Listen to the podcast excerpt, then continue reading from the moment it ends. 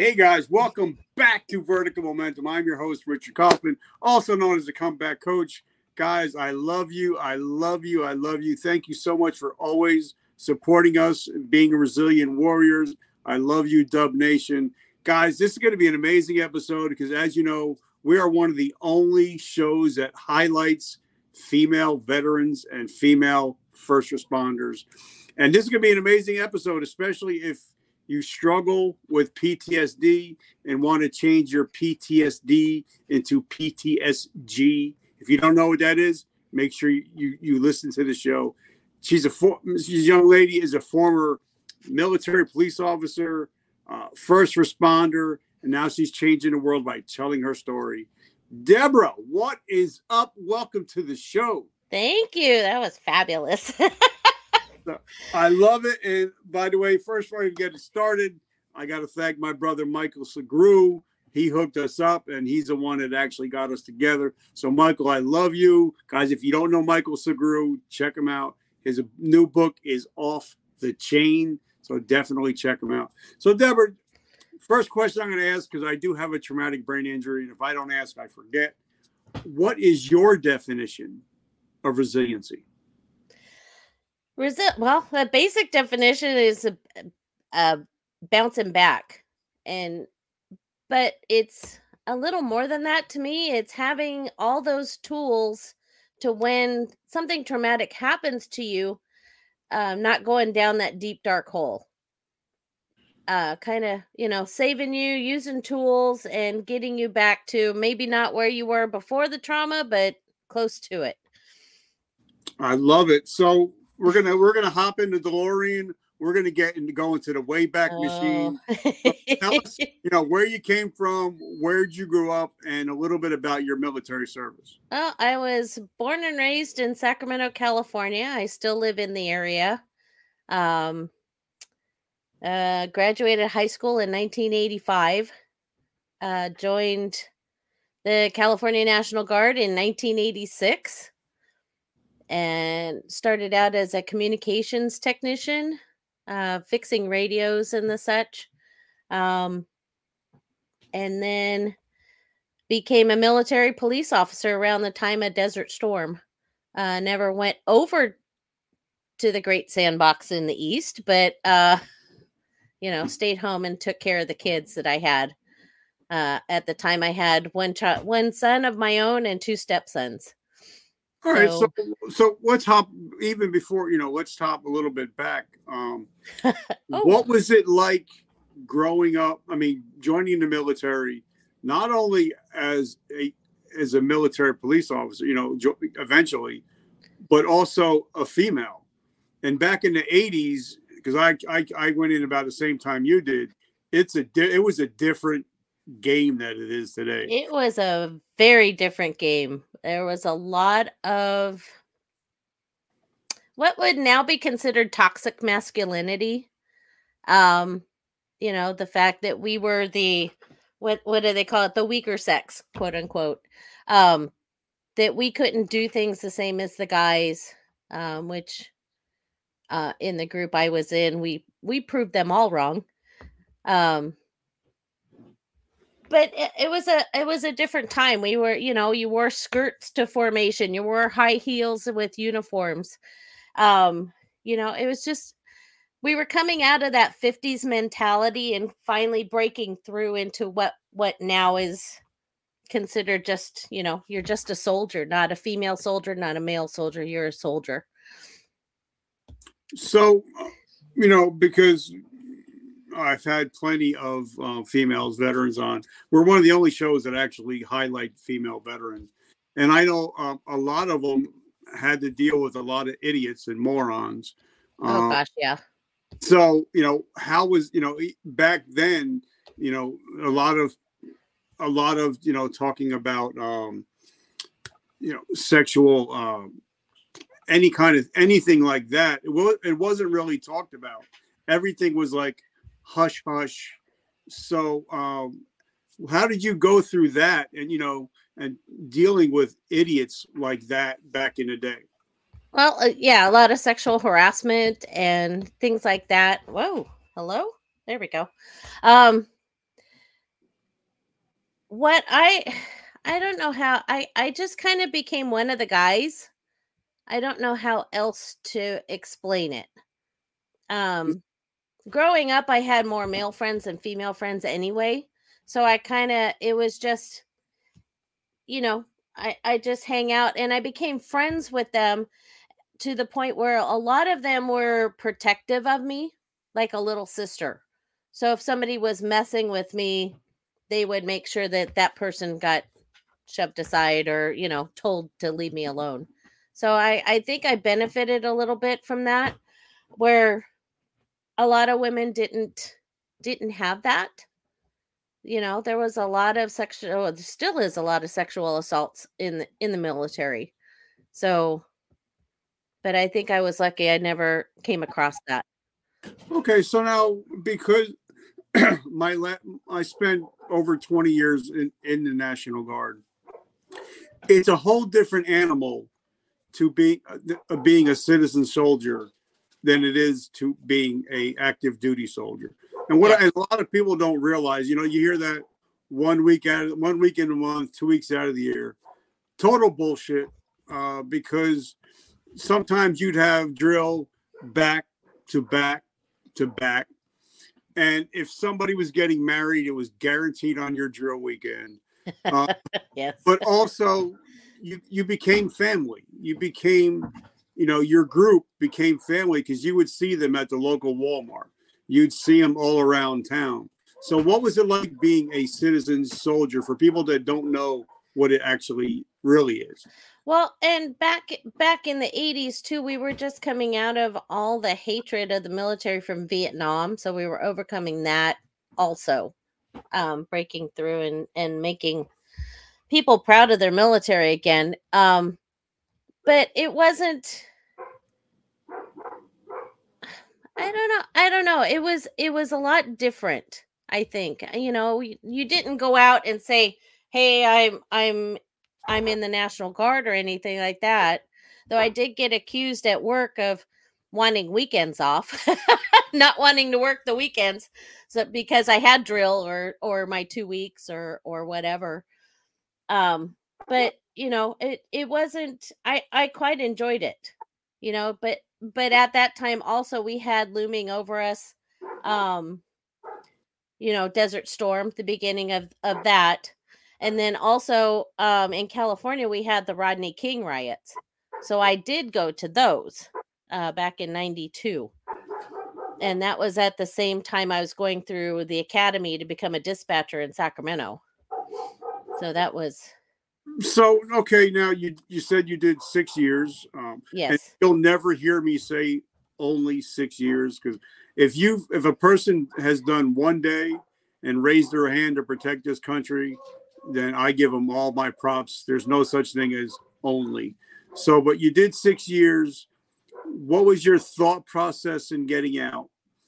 And well, what, what was your transitioning like? Because a lot of us that get out, I got hurt on duty, so I didn't get out the way I wanted to. Um, like my friend Sergeant Nick talks about, when you get when you step off base, the military doesn't give a shit about you. Your phone stops ringing. You no longer have the camaraderie and you don't longer have a mission. And a lot of us like me end up with a pistol in my mouth because i don't have a mission anymore. So tell us about your thought process in getting out and also what your transitioning was like i think mine was a little different um because at the time uh, we had Desert Storm going on, and I had just come back from from LA, and I had young children. Um, their dad was in the process of going over to uh, Saudi Arabia at the time, so I think my thought process more at the time was I wanted to make sure my kids were stable and didn't have both parents leaving so I decided to just not not re-enlist and stay out. But I think also the transition, I was um working for uh, as a dispatcher at the time of my transition. So I went from one one group to the other. I didn't have that that sense of loss as much as uh, other people may have had. Okay, well, so before we even get started, I, I want to thank our sponsors. As you guys know, I was with GNC for over 30 years. I was with uh, in the military for over 23. Um, I loved coffee. I liked pre workouts, but they all tasted like ass, or they'd make me go to the bathroom like five minutes later. So I came out with my own called Vertical Momentum Coffee. I know you guys have seen it, and uh, high high energy coffee tastes amazing. It's all veteran hand roasted, and the best part of it is each time you buy a bag, we're going to put up 12 veterans and their families take care of them for one year physically mentally spiritually financially at zero cost to the veteran so guys if you love coffee with a mission check out our coffee and i'll get you that information also guys the veterans we are the number one minority in the united states only 2 to 3 percent of the population has ever served. So, guys, if you hire a veteran, you are getting the best of the best. Even if a veteran served four years, they've invested over four hundred thousand dollars into getting that um, soldier to be a leader. So you're going to get four hundred thousand dollars worth of leadership just by hiring a veteran. And also, if you're if you're a company, you get on average $10,000 a year for just hiring a veteran. And also, if you hire a disabled veteran, it's even more. And if you need upgrades to your to your your facility, they're going to give it to you for free. So, guys, make sure that you're hiring a veteran. And if you are looking to hire veterans, MacFabs Solutions is actually going to teach you how to hire a veteran and why to hire a veteran. So, guys, if you're if you want to get your company veteran ready, let me know down below by using the word veteran. So, let me ask you, Deborah. You know, you you get out of the military. Why did you not? Why did you get into dispatch and not wanting to get on the streets? I think primarily it was because of my kids. Um, because being in military police I I got that sense of it's dangerous out there. And with my husband at the time being in the military, we didn't know if he was going to get killed over there in Saudi Arabia or not. So um, I think it was safer, as far as I was concerned, to be on the other side of a phone rather than the other side of a gun. I, and I know that may sound kind of odd to a lot of people, but that's my that was my sense of thinking at the time. But I also had a sense of service and being a dispatcher, you're still serving. You're serving the public, and that's what I wanted to do. Now, one of my best friends, um, now he's a retired law enforcement officer. His his mother was a was a dispatch uh, from the local police department, and for over twenty years. And I've seen the effects of of what it had on her and had on the family. Uh, because I realized that if you're a police officer on a shift, you might get three, four calls. If you're answering phones in a dispatch, you might get 50, 100 calls. And a lot of it, from what I've learned, like I said, I've never done it, but that a lot of it, there's no closure. Correct and a lot of it probably leaves a person wondering what happened uh, what can i do better so i'm thinking that dispatchers probably have a, a much much higher level of struggling with ptsd depression anxiety just because of that fact. What are your thoughts? I, I think it's overlooked by a lot of departments the the mental health for for dispatchers because we do feel like the the unsung heroes i guess you would call us. We're we're the forgotten. So when you have an officer involved shooting we're not thought of first they don't realize that we're also affected by that we're affected by the the phone calls that we get with that person on their worst day that's screaming at us on the phone. We're affected by the mom calling about the child that needs an ambulance. We're affected by um, you know, soup to nuts. We're where the guys on the street, like you said, go one, two, three calls. They have to deal with one call at a time that we give them, and they have to finish it.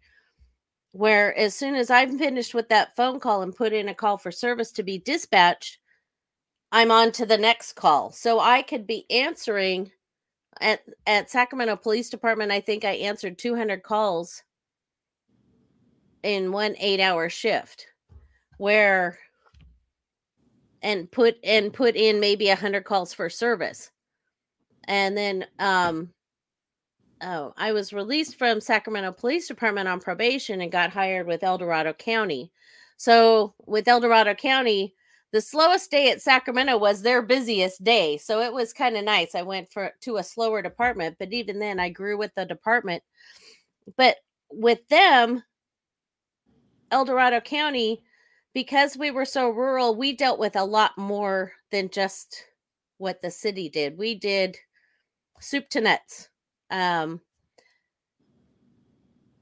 we dealt with urban, we dealt dealt with rural, we dealt with national, you know, national forest, uh, search and rescue. We also dispatched for Department of Transportation and animal control. So I was essentially doing more there in in the last 27 years of my career and nobody remembered that you know we're we're the ones that are answering those calls and dealing with those calls and going through all this stress but nobody is giving us the tools to deal with that stress.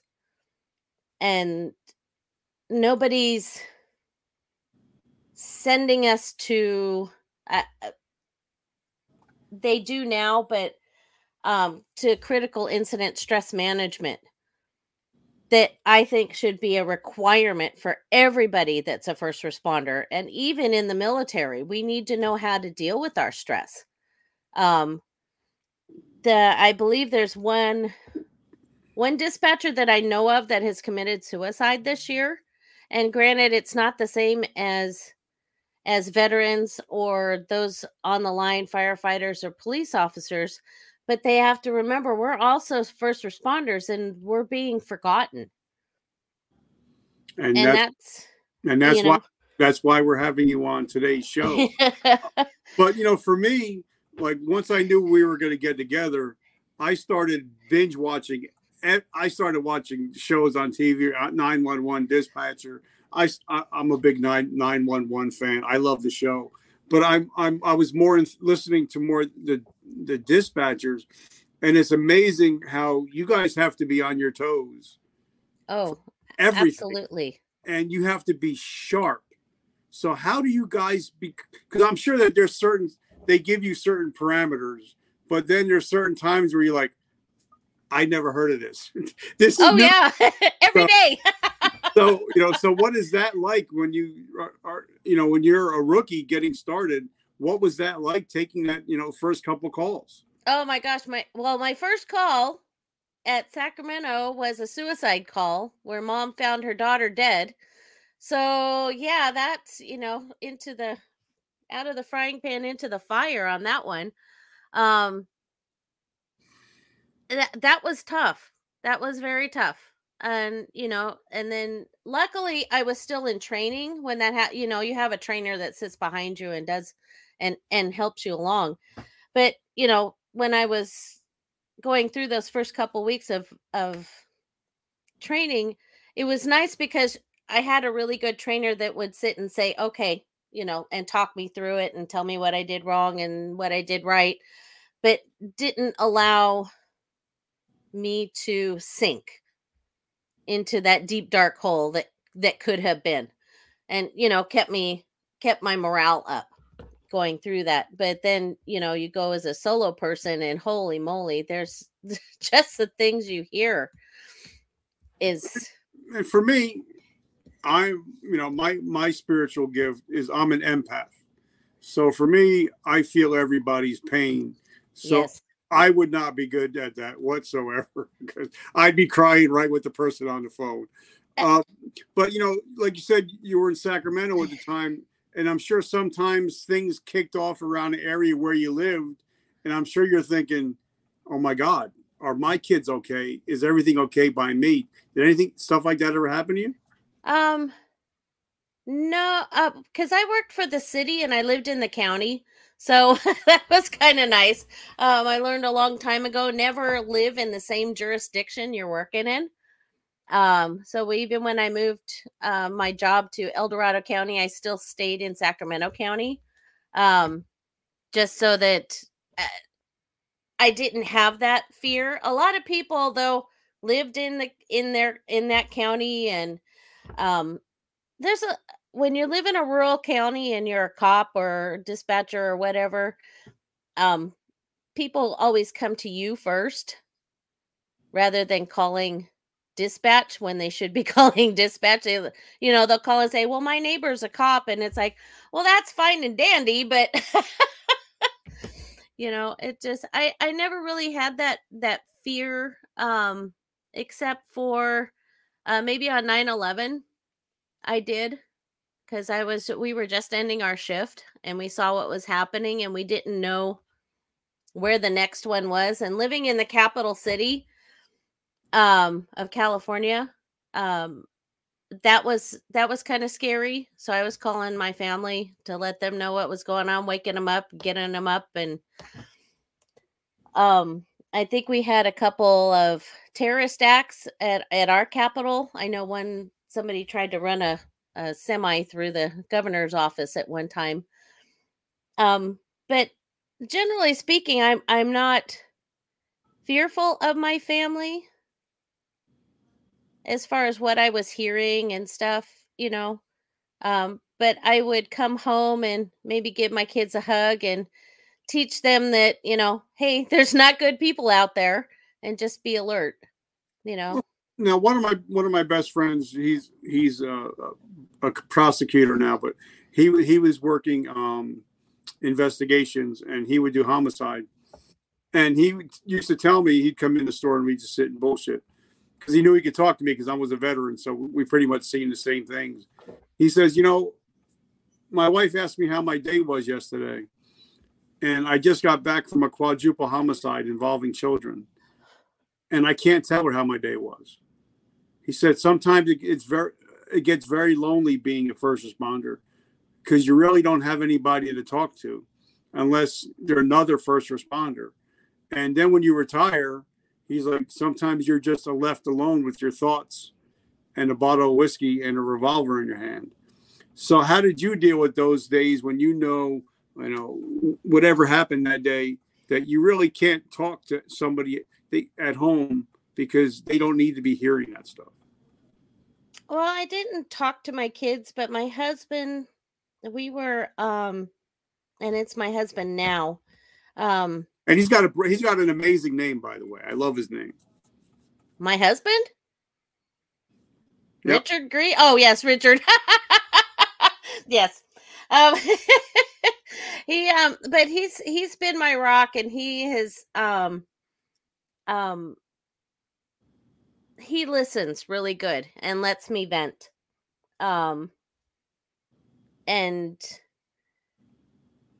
I think that was a big help to to my longevity at the in my career was having him to kind of tell what was going on. Um I know down the down the line I kind of isolated myself a little bit towards the end. Um but in the end i finally opened up to what was going on and and um i think i was really lucky having having him as far as friends though a lot of my friends didn't understand what kind of stuff i was going through so i tried to um my rule was when i was driving home leave it at the county line so I'd pass that county line and work stayed there. And then I tried to decompress. I had an hour commute uh, for most of my career. So that was kind of nice. I would have that time to decompress on my way home. Okay, now you know I was talking to somebody on on my show Monday, and a lot of people, no matter if you join the military, if you're first responder, if you're an athlete, a lot of us don't realize that there's a shelf life. You yes. know, we all have a shelf life. It doesn't matter, you know, but when it comes to that end of shelf life, and you know it's time, and you have to hang up that uniform, it's really tough for a lot of people. So, what was it that made you decide it's time for me to hang up the uniform and I need to get help? Well, it was kind of decided for me. so it kind of started back in 2015. I had uh, open heart surgery to correct a um, a malformed heart valve. So I have a, a new valve in my heart. And at that time, uh, you know, FMLA gives you 12 weeks. So I had my 12 weeks of of off time and came back to work. I should shouldn't have come back to work so soon. And uh, there's a, a condition I have called post post perfusion syndrome or pump head that is caused by bypass surgery. Um, when they put you on a bypass machine, it causes things in your head to go weird and it accentuates your depression and anxiety tenfold about six months after your surgery. So that's when I started my mental health journey. Is I had some wonderful coworkers that had intervention and said something's wrong. We need you to get help. So that's when I started with therapy and going to classes, learning about depression, anxiety, work stress, all sorts of things. And I had been in therapy. And then finally in 2019, I was a uh, primary dispatcher for an officer involved shooting where my dispatch or my deputy died. And uh, that was my first death um, on duty uh, in in my 27 years there. Um, so I lasted about a year before uh, I had a supervisor tell me that I needed to get help. She sat me down with workman's comp forms, told me to fill them out and make uh, the calls that I needed to do. And on October 8th of 2020, my psychiatrist signed me out for PTSD or PTSI rather. And uh, uh, my first first day out was was odd just with I was going to, you know, how you have you're prepared to do things. So I was prepared to retire in 2024. I wasn't prepared to retire when I did in 2021. And that was a really tough decision was should I fight this? Should I try to go back to work? But in reality um no, when you've suffered that kind of injury, you you just can't. You never know when you're going to pick up that phone and it's going to trigger something else. And so I think for the for my health and for the health of the department, it was was best for me to to take that retirement. Okay, now on on this show we talk about a lot of stuff that you don't really hear about on a lot of shows. And the first one I talk about a lot is survivor's guilt you know, because and if you're in the military or if you're if you've been on the job, we've all lost somebody, whether it's on the job or whether when at home we lose somebody, and we're always thinking, could I have done? What could I have done? What can I have done? Like for me, I've I know I've helped hundreds of thousand people, thousands of people, but it's the two that I lost that I couldn't help that affect me almost every day. And also something that we don't talk about much is moral injury. Because as a first responder, as a veteran, we see and we do shit that most people should never see or do. So those two things take a lot of people out because they're either dealing with the moral injuries or they're dealing with the memories or they're dealing with survivor's guilt. And then, like you said, you know, you were prepared to go out in 2024. Now you're out in 2021. And like Mike Tyson says, everybody's got a plan until you get punched in the mouth. exactly. So, you know, so what was it like? Because for me, I know I I lost my vision, and all of a sudden my career's gone. Uh, you know, I was in charge of men. I was in charge of hundred million dollar vehicles, and now I'm sitting at home in a chair, and I can't even cook my own food or wipe my own ass. So, you know, what was it like the day and the week after realizing this is it? This is my new normal. Well, that was a, what I asked my psychiatrist. I said, "You're signing me out to be in my own head." I mean, you know, I you're giving me, you're taking me from having a purpose to sitting in a room, and at the time, we were still on COVID lockdowns. Mm. You know, yeah. you're you're taking me from from being able to go outside to go to work to make a difference to sitting in a you know four square walls and and uh, what's that going to do you know and i was only seeing her once a week so that was even worse so i've got 6 days that i've got to try to deal with myself so what i did was i said i'm not going to go down this deep dark hole anymore she signed me out and I said, okay, this is what we're going to do. And I put myself on a schedule. So I got up in the morning because I had been on graveyard for 19 years. And so I was up every morning at eight o'clock. And I, I still have blackout curtains in my bedroom. But what I did was I got up at eight and I opened up those curtains, brought in the light. I made sure that I was walking outside every day not just on my treadmill, but getting outside in the sun. Um, and at the time I was signed out, my uh, grandson that I watch now, uh, he was just born. So I was able to, and my my daughter-in-law went back to work, so I was able to do child care for him. So I was watching him three and four days a week when he was little, which I think probably saved my life because I had a purpose. Um, where I don't think a lot of people have that. They just uh, sit at home. Um, another thing I did, and because my triggers are auditory rather than visual, um, I took away all the shows that I had been watching because you could hear dispatch in the backgrounds of those shows. So all the Chicago, Chicago Fire, Chicago PD, Chicago Med, uh 911, 911 Lone Star, those were my my go-to shows. They're gone. I don't watch them anymore because I was watching one show and I heard it in the background and it triggered me.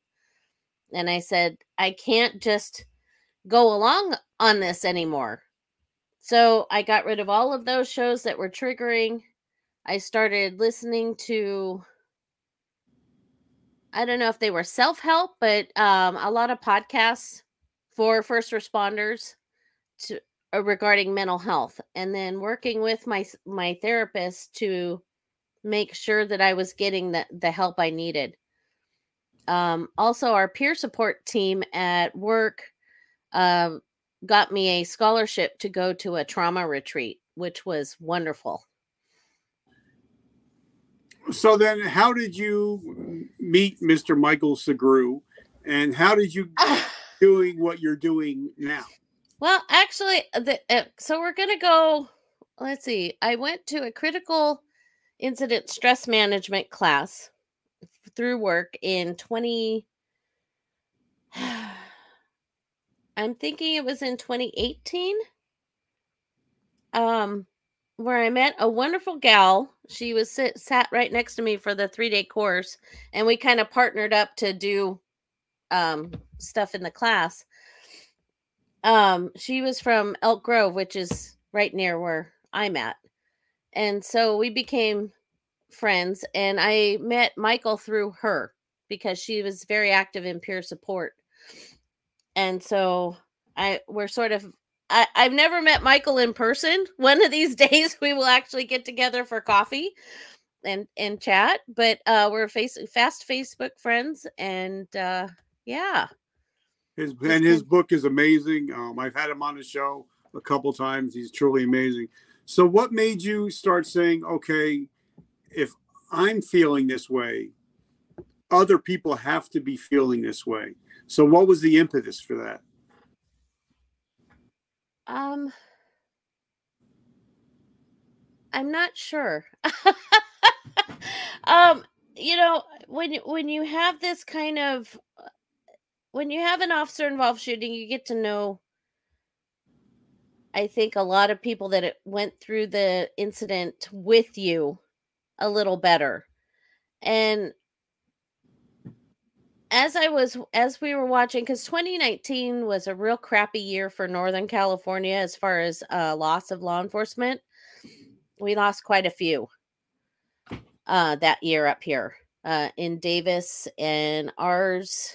Uh, I think Rancho Cordova lost one. Sacramento Police lost one.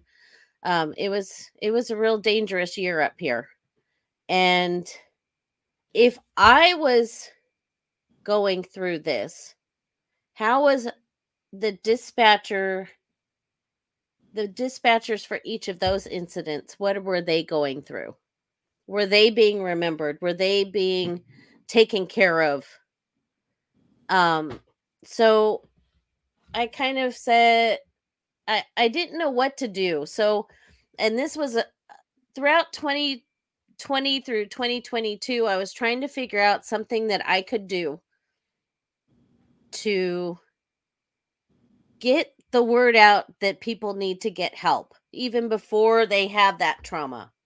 You know, their first day of work, within that first week, within that first month, people need to find a therapist and get to know, you know, so that you have that that base to build on to not go through what I'm going through. So I got a hold of First Help, which is an organization that helps uh, first responders. Um, and it's uh, suicide prevention. And I got a hold of one of the guys there and I said, Hey, you know, uh, what can I do to help you guys? Can I, I'm, I said, I'm a, I, I love to teach. Uh, do you guys have something that you're going around and and teaching people how to deal with mental health issues and he got me in touch with their podcast uh, which is beyond the first response and that was my very first podcast and it felt really good to get my story out there and possibly help somebody and i was like okay so now that i've did this one everybody's going to hear and somebody's going to call me and say, Hey, can you do this, do this, and nothing. And I'm going, so it took me a couple months to realize, Hey, you need to be the one. I need to be the one to go out there and take that big step again. So that's what I did. And so I've been going out and putting myself out there to all these podcasts and just getting my story out because eventually what I would love to do is go to these uh, what what are they the top cop conventions where the police chiefs and the and the sheriffs mm-hmm. attend mm-hmm. every year and go in and talk to the guys at the top and say you have a problem you guys are the ones that need to do this you guys need to go back to your departments and get these programs in place so that you're not losing people. And now, I've had some of my friends that have come on recently, and one of them w- was a pilot in Afghanistan. He flew uh, Black Hawk helicopters, and he said they started doing something called chair flying, where before each mission they would pretend they were all sitting down in, in the cockpit, and they would start talking about well, what if this happens? You know, what if this happens? Mm. And if it things did happen, they were already prepared. that they knew well this is a, more likely this is going to happen so this is how they dealt they deal with it and he said it was a lot less people struggling with the pts because they knew what was possible what was likely to happen and they they could start dealing with it before it even happens. Mm-hmm. what are your thoughts? Well we try to do that.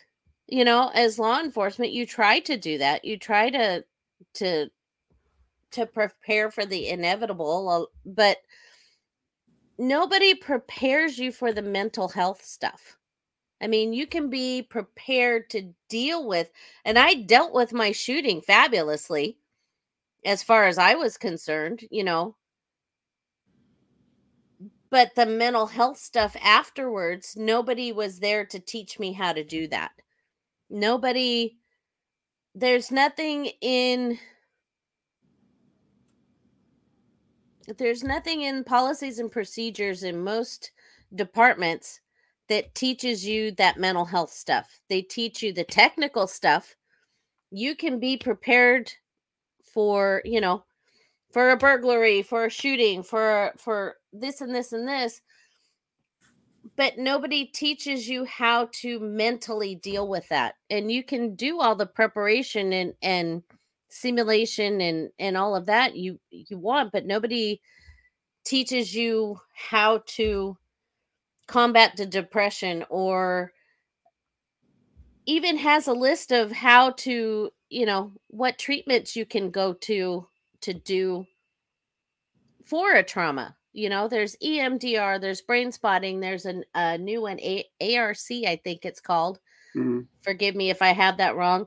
Um, the ganglion block now, mm-hmm. which apparently is fabulous. I'm I'm not I don't qualify for that. So um, but you know, there's all of these treatments so that you can stay working. But when you have a mental health injury, the departments have a stigma and they deem you as crazy and they try to get rid of you. And yeah, and I was I was just as you're talking, I'm just thinking about it because I know, you know, mental health is a sexy subject to talk about. Um, you know, but if you get like if me if me and you were in a room together and we were serving together, and I would say, you know what, I'm thinking about going to get help. Uh, I'm probably not going to, even though they they say they're going to support you. I'm afraid of losing my spot and I think it's still that way. I don't care what anybody says because if you get a bunch of alpha males and alpha females together, and you're saying, "Well, somebody somebody's going to take your spot," you're going to be like, "Yeah, no."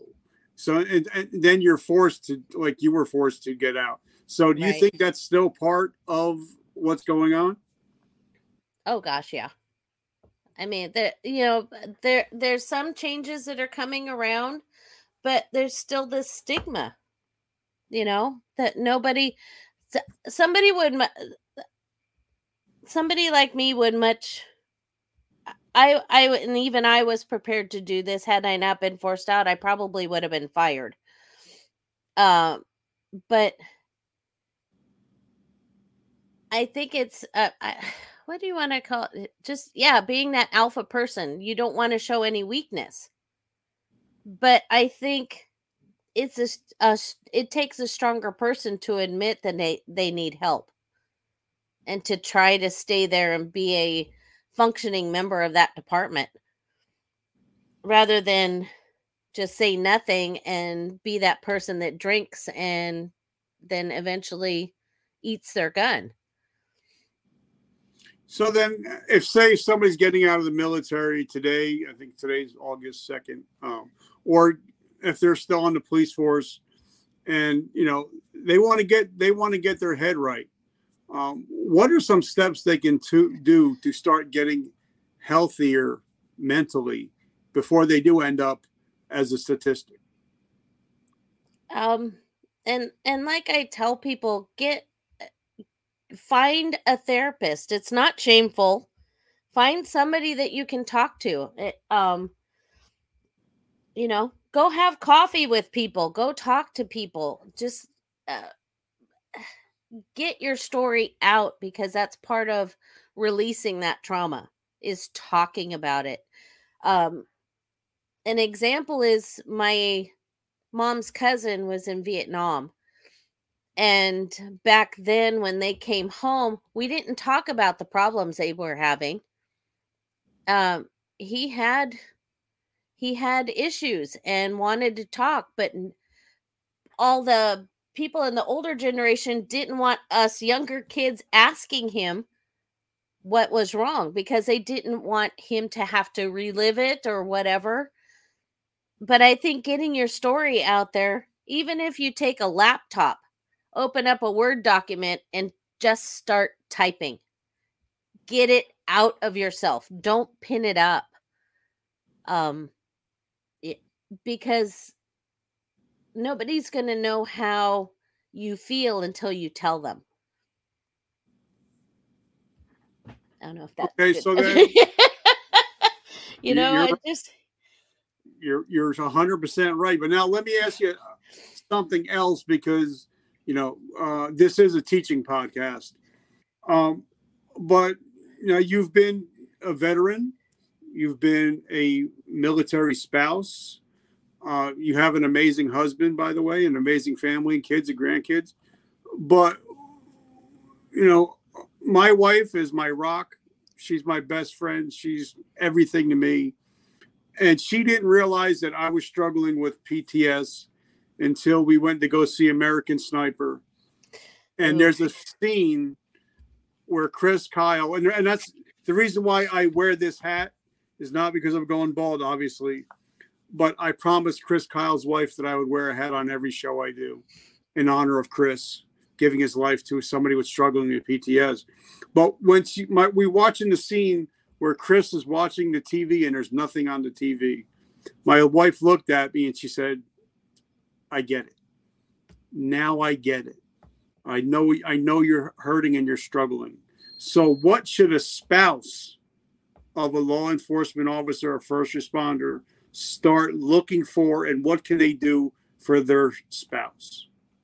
Um, they should look for isolation, not wanting to be around family, not wanting to be around their friends, possibly addiction issues, uh, alcohol, drugs. Um, because you don't feel like there's people out there that understand that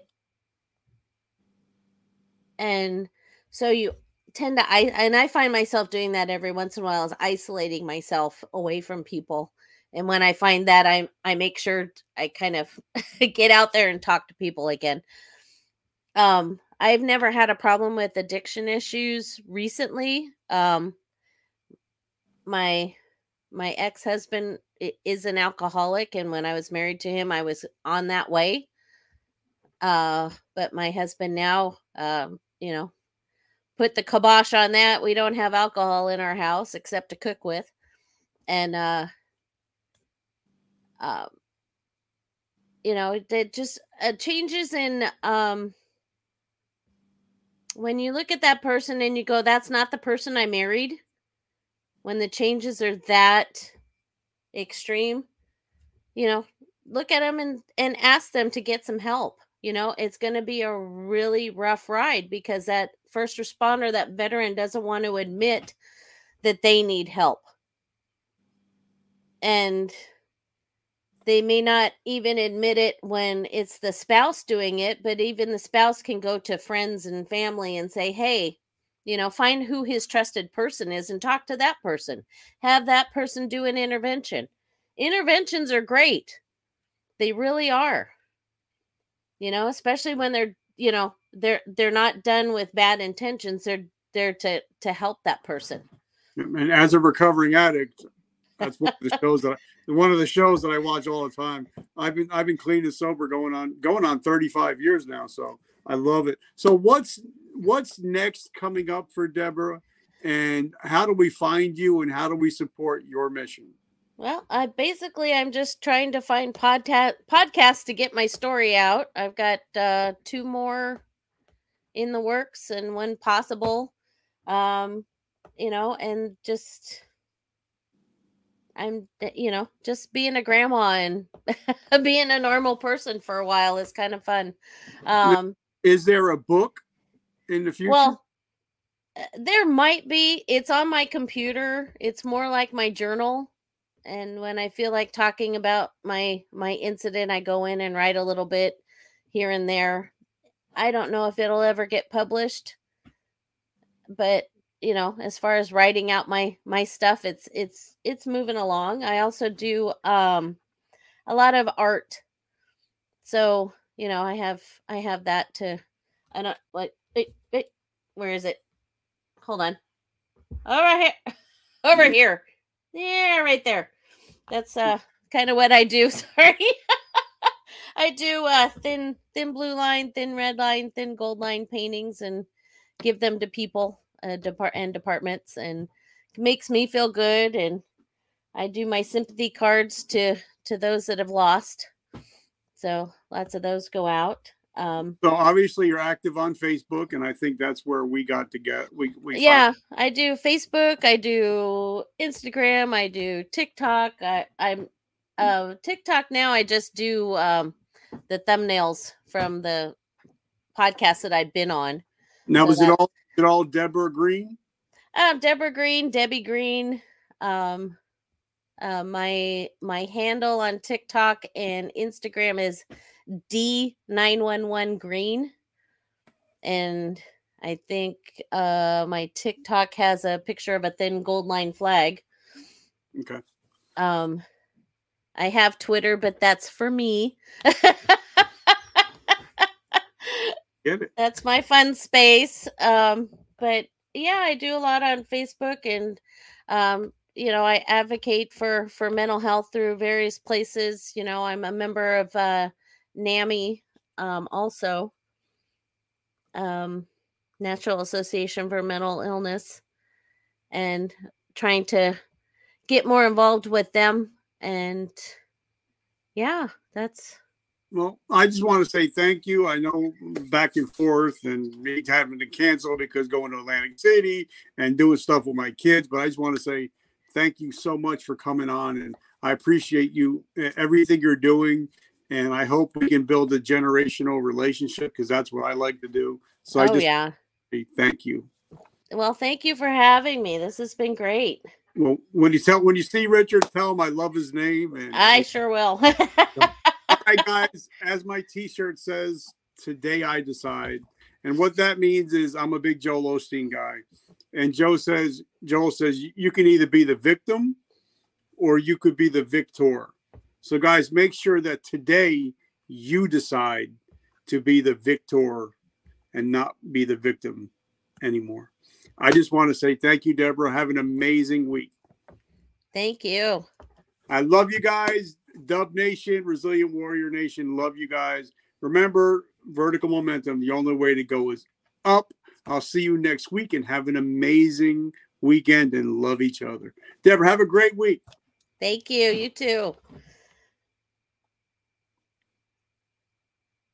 Thank you for joining us today. Please hit subscribe and share. Please feel free to leave us a comment.